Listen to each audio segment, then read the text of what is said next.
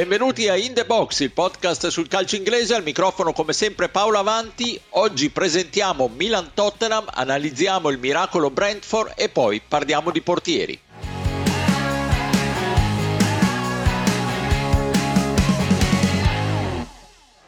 Takes the ball from Perisic. Rodri, mistake. Boyd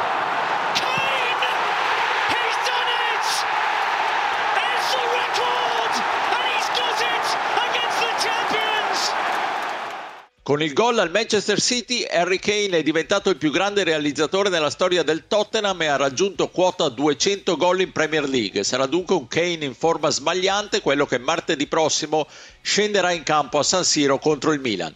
Ne parliamo con il mio abituale compagno di viaggio, Stefano Cantalupi. Ciao Stefano. Ciao, bentrovati a tutti. Ancora assente il nostro Pierluigi Giganti, che promette però di tornare presto. Per parlare di Milan-Tottenham abbiamo invece un collega della Gazzetta che segue i rossoneri ormai da tanti anni, Marco Pasotto. Buongiorno Marco. Ciao, buongiorno Paolo, buongiorno a tutti. Ma prima di parlare di Milan con Marco, sentiamo il punto sullo stato di salute degli Spurs dal nostro corrispondente da Londra, Davide Chinellato. Il Tottenham arriva all'incrocio degli ottavi di finale di Champions con il Milan con la mazzata di Hugo Lloris, il mm, portiere titolare e capitano che sarà fuori quasi due mesi per infortunio ad un ginocchio. È una mazzata perché arriva in un momento in cui al Tottenham le cose stavano andando bene, con la, la vittoria casalinga contro il Manchester City che rappresenta il punto più alto della stagione per la squadra di Antonio Conte. Lo è perché è la prima vittoria in Premier League contro una delle altre Big Seven, le sette grandi di cui deve far parte anche il Newcastle, quarto in classifica a cui il Tottenham ora ha un solo punto da recuperare.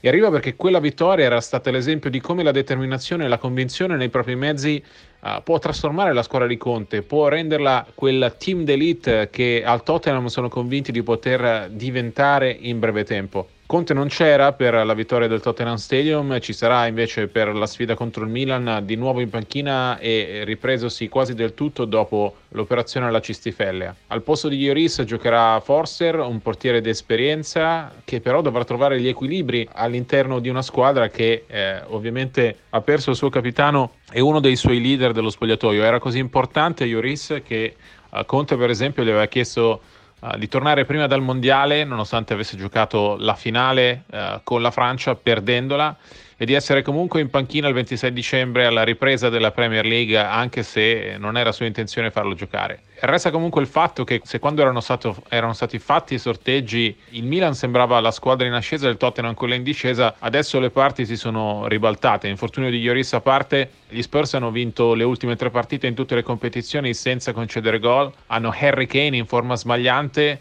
reduce da una domenica assolutamente da ricordare in cui è diventato il miglior marcatore di tutti i tempi del Tottenham con 267 gol e ha toccato quota uh, 200 reti in Premier League. Sarà lui il punto di partenza uh, su cui Conte proverà a costruire non solo la vittoria sul Milan nel doppio confronto, ma il tentativo di arrivare più avanti possibile in una competizione in cui tutto è possibile, anche che il Tottenham si tolga una di quelle soddisfazioni che aspetta da tanto. Marco, allora il quadro che ci ha fatto Davide è abbastanza preoccupante per il Milan, soprattutto per il Milan di oggi che è davvero in crisi nera. Pronostico chiuso o invece c'è qualche mossa che Pioli può fare per cercare di, di giocarsela?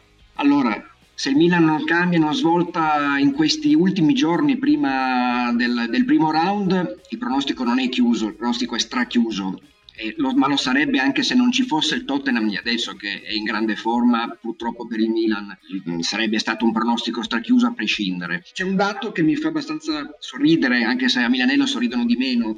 Eh, guardavo i gol di Kane fino ad ora sono 17 in Premier e 19 stagionali. Ecco Occhio al numero 19 perché il numero 19, ovvero i gol fatti da solo da Kane in questa stagione, è lo stesso numero di gol che il Milan ha preso nel 2023. Ecco, questa è diciamo, una presentazione amara di questa sfida, ma è, un, è una, una, cartina di tornasole eh, che fa un certo effetto perché davvero in questo momento sono due squadre agli antipodi. Eh, Kane, eh, chi incontrerà, chi sfiderà del Milan, dovrebbe tornare Tomori dal, dall'infortunio, quindi la coppia Tomori-Calulu. Io faccio fatica a credere che Pioli possa mettere dentro Kier, che potrebbe essere l'alternativa, perché eh, il danese è un uomo ovviamente di esperienza, è il il, così, un po' il condottiero della difesa, ma eh, insomma, attraverso uno stato di forma eh, precario, è stato assente molto a lungo, non, insomma, non ha ancora ripreso la forma atletica aveva, a cui ci aveva abituato eh, un anno fa. Quindi Tomori e Calulu contro, contro Kane ma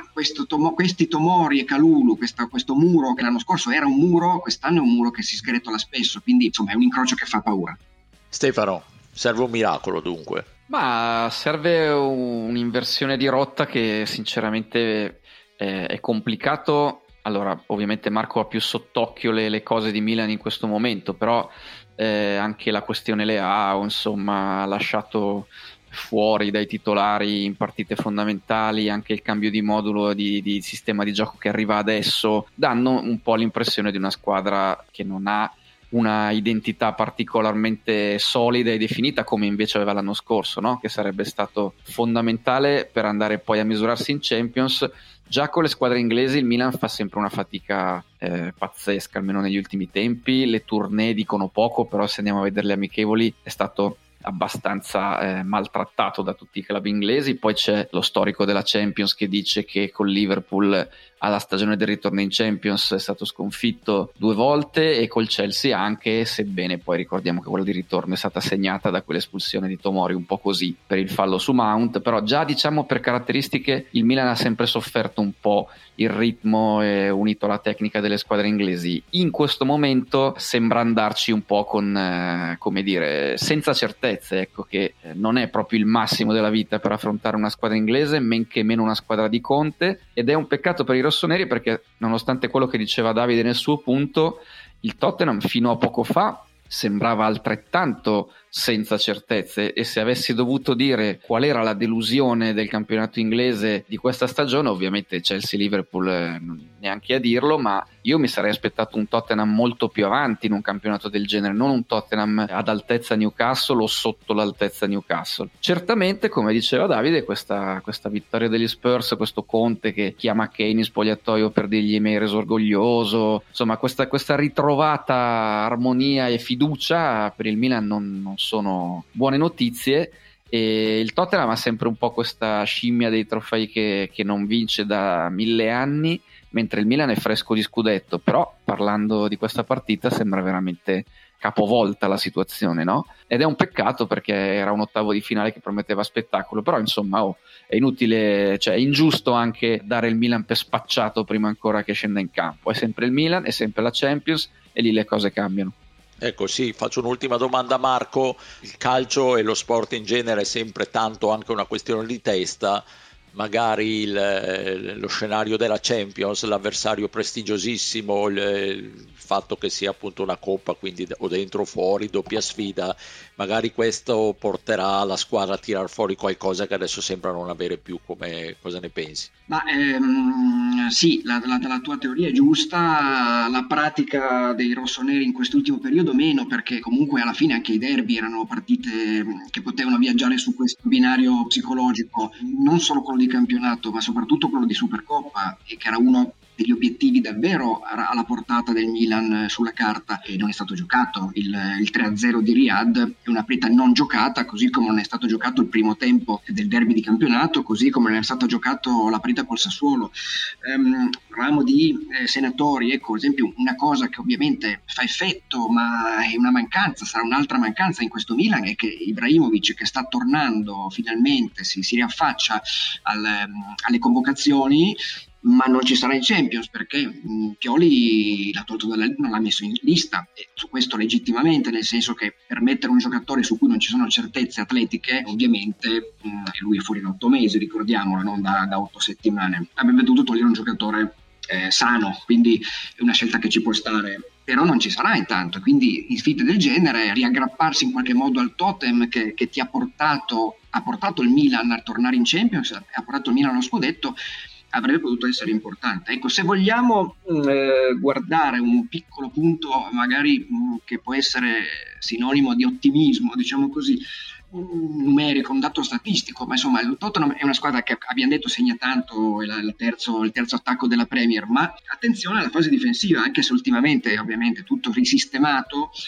il, fa effetto perché il Tottenham, pur essendo quinto, ha la quattordicesima difesa del, del, campionato, quindi segna tanto ma ne prende anche tanti. Allora, questo, in questo caso, in questo senso, se il Milan tornasse a fare il Milan capace di mh, mm, inventarsi de, tante soluzioni offensive diverse, eh, ritrovasse il coraggio sugli esterni, trovasse il Giroud che insomma la Champions la conosce bene, l'ha anche vinta. Ecco, in questo caso allora si potrebbe pensare a qualcosa di, di, di positivo, perché la difesa del Tottenham non è assolutamente imperforabile. No, assolutamente. Va bene, staremo a vedere come andrà a finire. Nel frattempo, Marco, ti, ti ringraziamo e ti salutiamo.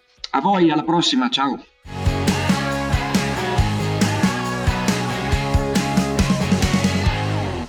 Is Brian Mbuemo from a clever ball down the left-hand side, curls it right-footed into the box, three header, and Ben Mee scores.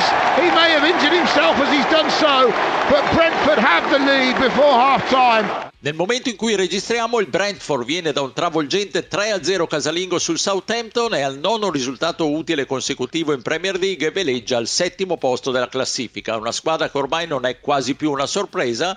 Sul miracolo Brentford sentiamo il punto di Davide Chinellato. Il Brentford che viaggia con 7 punti di ritardo dalla zona Champions League è la vera rivelazione della stagione, ben oltre il settimo posto in classifica.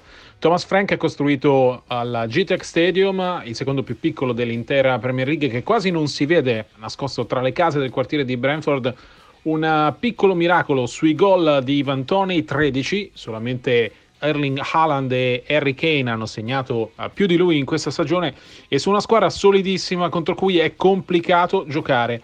La striscia aperta di nove risultati utili consecutivi, di cui cinque vittorie, è quella che ha definitivamente lanciato in orbita uh, la squadra. Non concede gol da tre partite e ha dimostrato di poter vincere e fare la differenza anche senza il suo uomo migliore, perché appunto è un gruppo in cui uh, tutti conoscono il proprio ruolo un gruppo bravissimo ad adattarsi alle caratteristiche dell'avversario, a togliergli i suoi punti di forza e ad usarli a proprio vantaggio. Sembrano uh, tante frasi fatte, ma vedendo giocare il Brentford ci si rende davvero conto uh, che è una squadra contro cui è complicatissimo giocare per gli altri, che è una squadra capace più di tante altre in Premier League di sfruttare a proprio vantaggio uh, quelli che eh, gli avversari ritengono i loro punti di forza. E allora, dopo una stagione di questo tipo, è normale guardare avanti e guardare a quel tentativo di essere la prima delle altre so, dietro le sette grandi e dietro anche il Brighton che è probabilmente di un'altra dimensione rispetto al Brentford. Questo Brentford può esserlo perché è solido, perché ha i giocatori giusti nei posti giusti,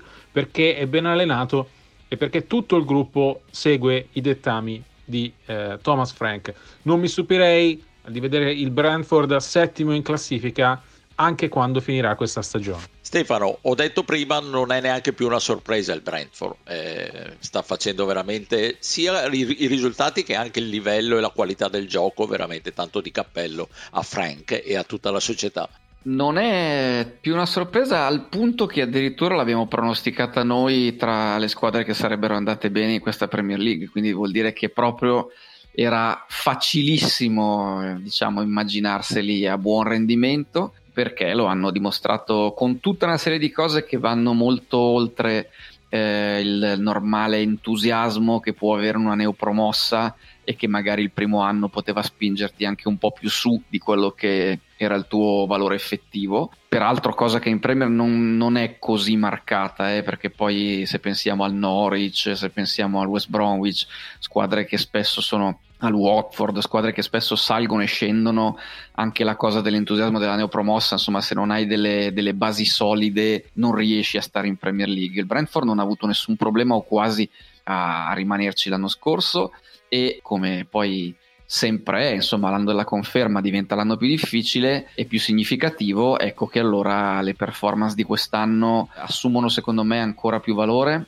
come quelle del Brighton, che non per niente è lì un punto più avanti, e sono le due squadre, sì, assolutamente sorpresa. Davide parlava del Brentford come rivelazione, ci metterei anche il Fulham, perché onestamente nessuno invece si aspettava il Fulham appena un punto dietro il Brentford, anche se con una partita in più. Però sul Brentford eh, è ormai una certezza perché ha costruito un progetto molto chiaro e molto preciso che si snoda su più fronti. Il primo con buona pace di noi nostalgici dei meravigliosi stadi inglesi di una volta, l'impianto nuovo, eh, il saluto al Griffin Park e ai suoi quattro pub, però per una squadra di Premier League è imprescindibile. Eh sì, volevo proprio Stefano parlare dello, chiederti anche dello stadio perché è proprio come l'hai detta tu, noi nostalgici ci piange il cuore, Griffin Park ricordiamo caratteristica di avere un pub per ogni angolo, poi aveva questi riflettori proprio demodé bellissimi, meravigliosi, ma adesso giocano veramente in un gioiellino. Eh sì, insomma, io sono riduce da un Crystal Palace Newcastle dove per dire Sellars Park, eh, cioè, la tribuna stampa veramente tanto vale tener, vedersela in, in televisione per, per, certi versi, per come non vedi la partita.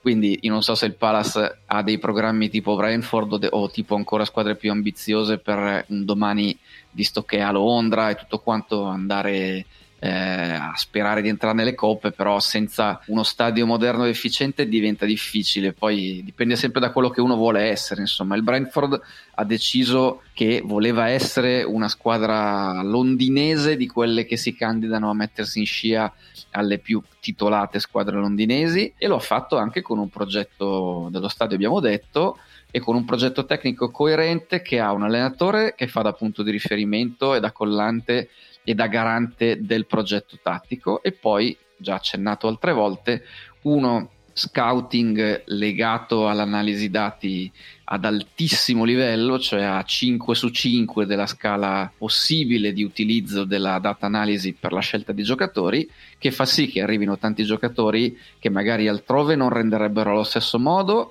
e che invece a Brentford fanno fuoco e fiamme e che in generale ti porta a comprare elementi utili alla tua rosa senza straspendere. Poi se devi rivenderli, devi trovare il gonzo che ci casca, perché non è detto che adesso magari Evan Toney è un attaccante che a me piace molto. Non sono così sicuro che farebbe altrettanto bene in un'altra squadra, ma anche tanti pezzi della rosa magari non avrebbero lo stesso impatto altrove e tu puoi rivenderli bene. Chiudo dicendo che sono state fatte anche alcune mosse al limite del marketing, e poi marketing non erano, mi riferisco per esempio a Eriksen, cioè Eriksen eh, quando adesso allo United è diventato è ritornato il giocatore che sposta ogni genere di equilibrio e che anche allo United ha dato una grandissima mano a tornare il Manchester United. Ma quando è arrivato a Brentford, onestamente, era un giocatore senza più futuro all'Inter per motivi regolamentari, con incognite enormi dal punto di vista della tenuta fisica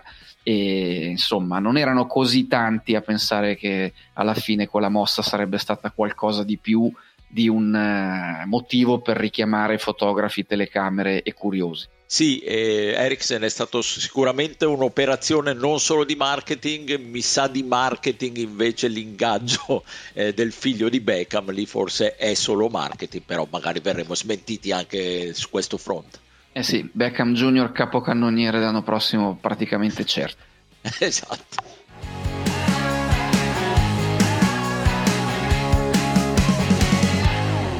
Just a few yards inside the Forest half.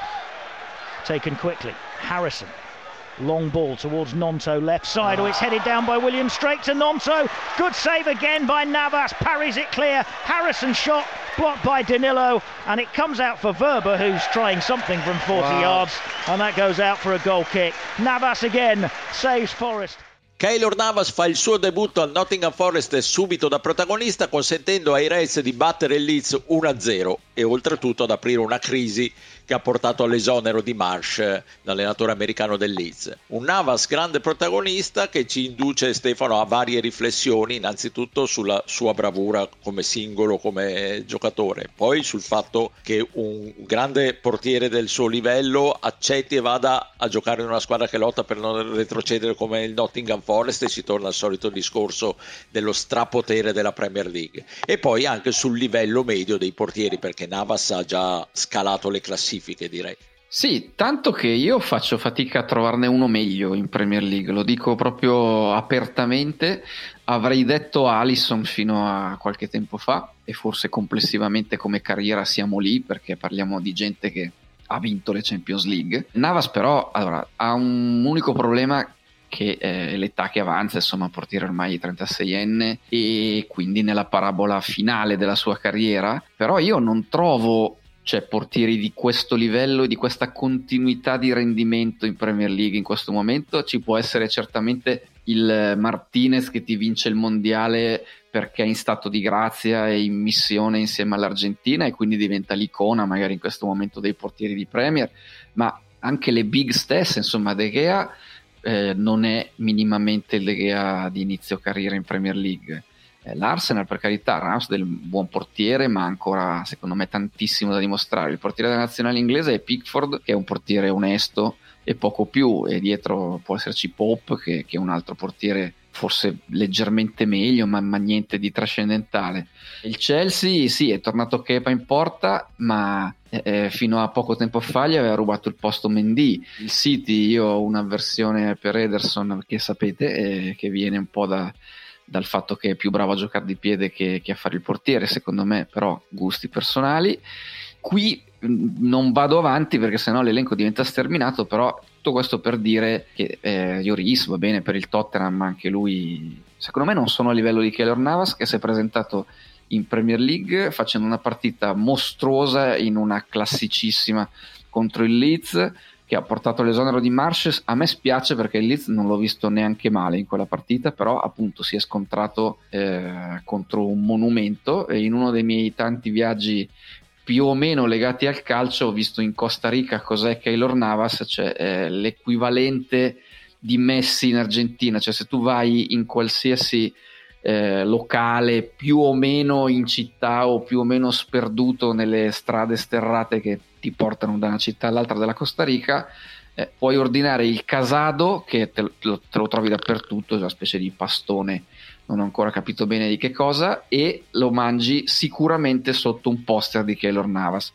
Eh, l'idolo nazionale, ma proprio senza neanche passare dal via, è proprio il, il punto di riferimento sportivo di, di, tutto un paese e è un portiere di personalità straordinaria e tanto devo dire da reggere il confronto con Donnarumma al Paris Saint Germain quando i francesi presero Donnarumma da campione d'Europa e comunque diciamo da, da portiere che era destinato a prendersi quello scettro eh, di portiere titolare per chissà quanto tempo, Navas gli ha reso la vita più che complicata. Chiudo dicendo che per la Premier League ha anche le caratteristiche giuste perché è un portiere che osa, che esce, che non è come dire fermo o bravo solo tra i pali, per esempio De Gea per dirne uno. Eh, non lo so, mi smentirà con una serie di paperacce nella prossima partita, però ecco, come dicevi te, poi ti ripasso la palla, il fatto che eh, possa andare al Nottingham Forest un portiere del genere con la tradizione straordinaria che ha quel club, però è pur sempre una squadra neopromossa in Premier League, la dice lunga insomma su quanto sia ormai padrona la Premier in assoluto di ogni forma di mercato. Eh sì, il mercato, come abbiamo detto anche nella scorsa puntata del podcast, facendo il bilancio del mercato di gennaio, il mercato ormai è dominato dall'Inghilterra, anche con tanti eccessi e con tante supervalutazioni. Invece l'acquisto di Navas non, probabilmente vedremo, ma la salvezza del Nottingham Forest potrà passare dei suoi guantoni e quindi è stato un acquisto sicuramente oculato e lungimirante. Benissimo, vedremo come proseguirà la stagione di Navas, noi vi diamo appuntamento la prossima settimana, non prima di aver salutato Stefano Cantaluppi. Ciao Stefano. Ciao, ciao, ciao, alla prossima.